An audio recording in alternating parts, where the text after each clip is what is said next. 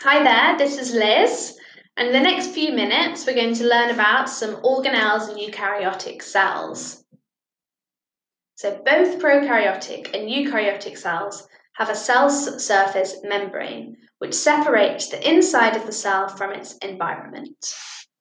The plasma membrane, which is the cell surface membrane, is made from a phospholipid bilayer.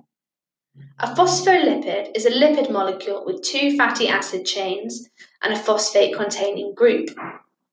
Plasma membranes have proteins and cholesterol embedded in them and these proteins will act as receptors.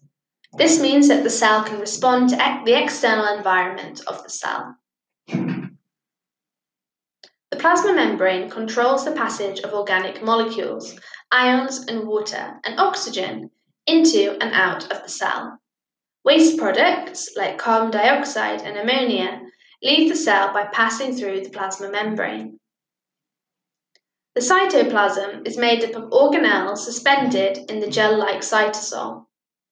70% of the cytoplasm is made up of water. The cytoplasm also contains proteins, sugars, ions, and fatty acids. Many metabolic reactions take place in the cytoplasm. Different organelles perform specific functions within the cytoplasm. And it's important to remember that organelles are parts of cells. Organelles are not cells, even though they are surrounded by membranes, often. The nucleus is a big organelle that contains the cell's DNA, and it's surrounded by the nuclear envelope.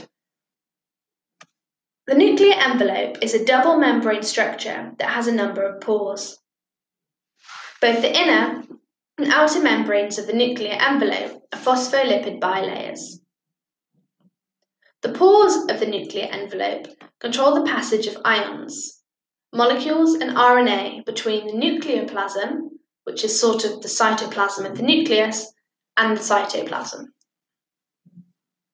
The nucleoplasm is the semi solid fluid inside the nucleus, where we find chromatin and the nucleolus. In eukaryotes, the nucleus contains linear chromosomes that are made up of DNA. There's an area in the nucleus called the nucleolus, and the plural of this would be nucleoli. The nucleus controls the actions of the cell, and the DNA in the nucleus contains instructions for the synthesis of proteins. Ribosomal RNA is joined together with associated proteins in nucleolus to assemble ribosomal subunits. So we just talked about the nucleus, the cytoplasm, and cell membranes. And now we're going to talk about mitochondria and chloroplasts. Mitochondria produce ATP via aerobic respiration, and chloroplasts are plant cell organelles that carry out photosynthesis. Mitochondria are oval shaped, double membrane organelles that have their own ribosomes and DNA. Each membrane is a phospholipid bilayer embedded with proteins. The inner layer of the membrane has folds called cristae. The area surrounded by these folds is called the mitochondrial matrix, and this matrix contains enzymes used for respiration. The mitochondria make ATP via aerobic respiration. Muscle cells have a very high concentration of mitochondria because they are highly active and need a lot of energy to keep the body moving. So now I'll have a look at some chloroplasts. Chloroplasts have their own DNA, ribosomes, and have an inner and outer membrane. The space enclosed by the inner membrane contains a set of interconnected and stacked fluid filled membrane sacs called thylakoids. Each stack of thylakoids is called a granum. And these grana are linked by lamellae. Lamellae are flat, thin parts of the thylakoid membrane. The fluid enclosed by the inner membrane that surrounds the grana is called the stroma.